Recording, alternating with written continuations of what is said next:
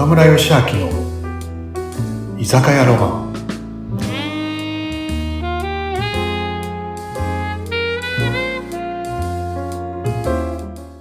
はい、皆さんこんばんは。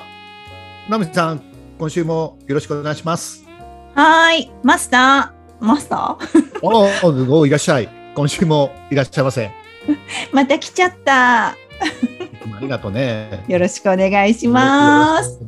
もう岡村さんの話が楽しみで、楽しみで仕方がなくって、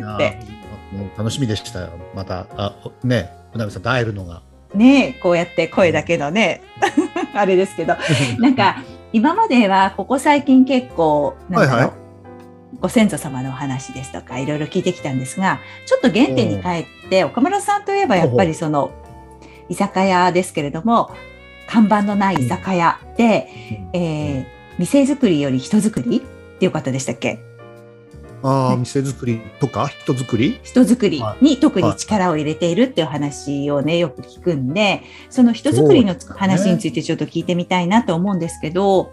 なんかそうだね、最近そういうこう仕事というかお店作りの話してなかったね。でもね、そうだからちょっと聞いてみようかなって思います。あ、なるほどね、うん、僕のこれ考えだけど、お袋がお店やってたじゃないですか、もともと。はい、でその時にやっぱ常連さんたくさん来てくれてたんですけど、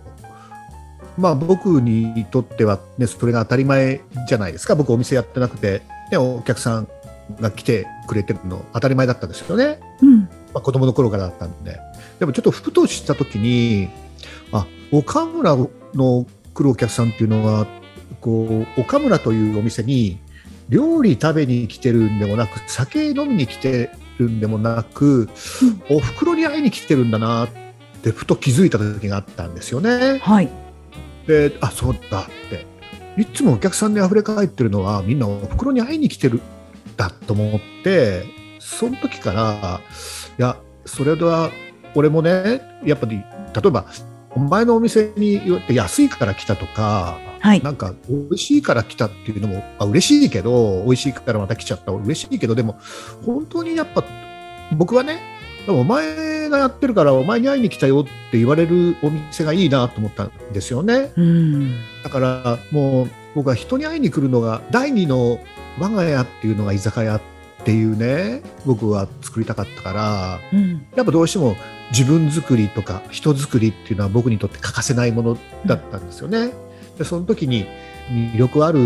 人作りっていうのが僕の人生のテーマになって、はい、でまあ、今でもそれは変わらないんだけど、だからこうなんだろう、魅力、そうだな、こう美味しい料理を作れる料理人作りじゃなくて、いつも人を喜ばせることを考えてる人作りっていうのが僕のテーマになったんですよね。だから、まあね、よく岡村さんのお店ってなんかイケメンいっぱいいるけど、あれって岡村さん社長はスタッフを顔で採用するんですかとかよーく言われたんですよね。特に女性のお客さんにね。わかる、その気持ちも。そもそも飲食業っていうか、ね、居酒屋でってそんなになんていうんですか、この1人募集したら10人来るとか50人来るとかってそういう人気のね、こう仕事じゃないんで、やっぱり夜の仕事で大変じゃないですか。まあ、仕事はみんな大変だけどね。だからそういう、こう僕は基本岡村で働きたいっていう子が来たら、僕はね、基本みんなこうせっかく数ある仕事の中、それも数ある居酒屋の中で岡村さんで学びたいって来てくれてるんだから、僕はよっぽどことがない限り働いてもらいたいって思ってたから、そんな顔で選ぶとかイケメンを選ぶことなんて全然してなくて、僕はお客さんにね、いや、イケメンを採用するんじゃなくてイケメンになっちゃうんですよってよく言ってたんですよね。でお客さんはそれ冗談だと思ってあーって笑うんだけど、でも案外僕はそれ本気で思ってて、まあ、僕にとってお店で大事にしていることっていっぱいあるんだけど、やっぱその中でもよく毎日のようにみんなに伝えてたのは、やっぱり見られてる意識、見られてる意識を持とうっていうのと、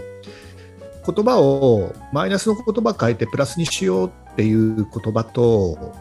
あと目の前の、ね、お客さんが何してくれたら喜ぶかっていうのはいつも考えようって、その3つはねよく言ってましたよね。なんかね、こんな話したことがあって、うん、あんまり繁盛してないお店っていうのは、これ言ったかな、いや言ってないと思います。聞きたい。あんまり繁盛してないお店っていうのは、そのスタッフのみんながお客さんに見られてる意識を持ってない。そこそこ繁盛してるお店のスタッフはお客さんから見られてる意識を持っている。で、超繁盛店のお店っていうのはスタッフの大勢みんなが見られてる意識の上の魅力の海で見せてる意識を持っているっていう話を聞いたことあったんだよね。で、見られてる意識っていうのは僕はねよく言うんだよね。お店ってみんなにとってお店はステージだよってよく言うんだよね。今日100人のお客さん来てくれるってことは100人観客席にいるステージに立ってるのと一緒だよって、みんな見られてないと思ってるけど、うん、あの子今日髪の毛なんかボサボサだなとか、サロンね汚いな、前丈汚いなとか毛長いなとか、見られてると思ってないかもしれないけど、うん、お客さんってよく見てるんだよって、だから見られてる意識を持とうって言うんですよね、うん、でもっと言うと見せてる意識で、見せてる意識がつくとね、やっぱ声のトーンはこれでいいかなとか、髪型これでいいかなとか、うん、なんかシャツよれてないかなとか、もう歩き方これでいいかなとかって、うん、見せてる意識がこうついてくるとね、若者が変わってくるね。それはだって大人だってね、うなみさんそうじゃない？見せてる意識を持ってる女性と、まあ男性もそうだけど、うん、やっぱ持ってない女性とやっぱ全然違うじゃない？いやー、それ本当あると思います。だから見られてるってこう受け身じゃない？でも見せているって自主的に行動しているから、もうそこでスイッチが全然違うと思うんです。いや、面白い話ですね、それ。繁盛店は見られている意識で、超繁盛店になってると見せている意識を持って行動しているってことでしょ？すごい。テレビの、ね、芸能人さん女優さんもなんでいくつになっても綺麗でいれるかっていうのはね、やっぱ見せてる意識を持ってるからじゃない？いや、で、そう。うん。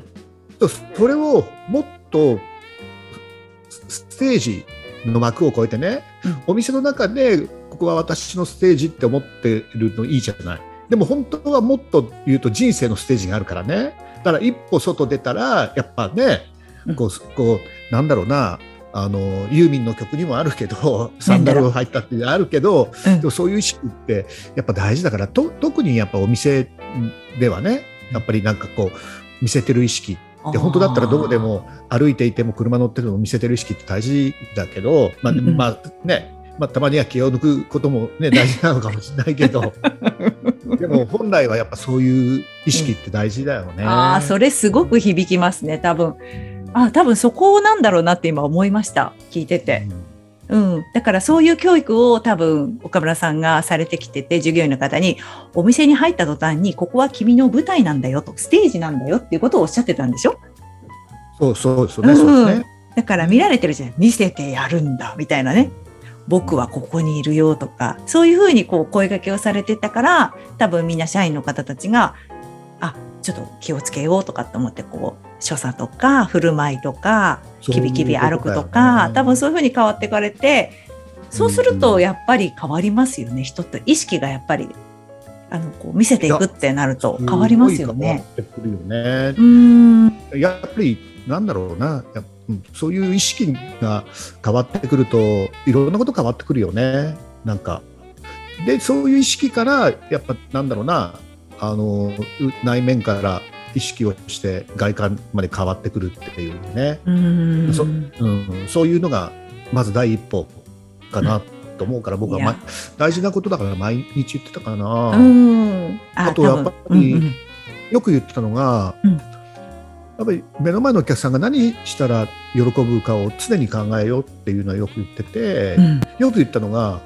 お客さんに言われた後でやるのは作業だよ、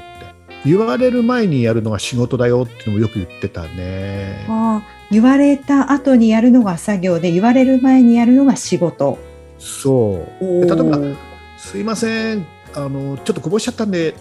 ね、お酒こぼしちゃったんでおしぼりくださいとか、お箸落としちゃったんでお箸くださいとか、はい持ってきますとか、取り皿くださいとか、はい持ってきますって、これって例えば今日入ったばかりのアルバイト君ね、でも高校生のアルバイト君でもできるじゃないですか。お兄さんごめんちょっと取り皿4枚ちょうだいって言ったら、はい持ってきますって今日入ったばかりでもできますよね、それはやっぱ僕は作業ってだから、ね、お料理、ね、新しいのを持ってったらきっと取り皿も欲しいだろうなっていう、やっぱり先にこうしたら喜ぶんだろうなって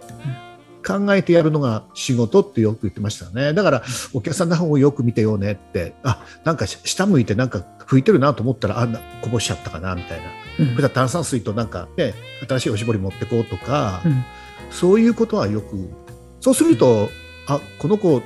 ね、なんか気が利くなとか、この女の子気が利くなとかできるなとかって思うじゃない、嬉しいじゃんね、この人ありがとうねってなるから、その子のファンになったりすると思うんだよね。なるほど。そう。なんかやっぱりそこも常にこう気を配ってないと目が届かないから、やっぱりこう意識して見てないとできないことですよね、お客さんの方もね。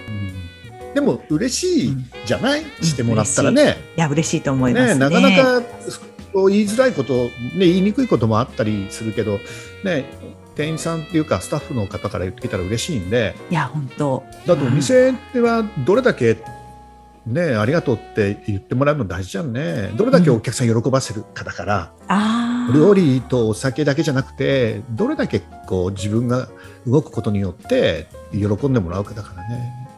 なんかその一言に集約されてる気がしました今。これね、なんかね、なるほどなと思ったのが、お店にとって面倒なことがお客様の喜びとなるっていうなんかフレーズがあって、いや本当だなと思ったんだよね。で逆に言い方変えるとさ、やっぱ自分にとって面倒なことがお客さんの喜びに変わるっていうことだから、そっか。お客さんにとって面倒なことをいくつできるかっていうのが喜びの数に変わってきて、それがやっぱりね、繁盛店なるかならないかっていうとこじゃないかなって僕は思う。素敵ですそっか、普通人は面倒なことやりたくないけど、あえてやっぱりその面倒だけどこれしたら喜んでもらえるなって思ってもらえることを率先してやっていくってことですね。もっと言うと、仕事で成功してる人ってたくさんの人喜ばせてるもんね、数も人も。いやちょっとその辺の話も少し突っ込んで聞きたいので、次週に持ってっていいですか？来週も来てくれる？来週ももうしょっちゅう来ますよ私そうだね、もう早いね、早いの、もうシンデレラだからもう帰るんです。50歳のシンデレラは帰りますそうかそうか、来週じゃあまた待ってるね、また来ます。ありがとうございます。どうもありがとうね。はい、ありがとうございます。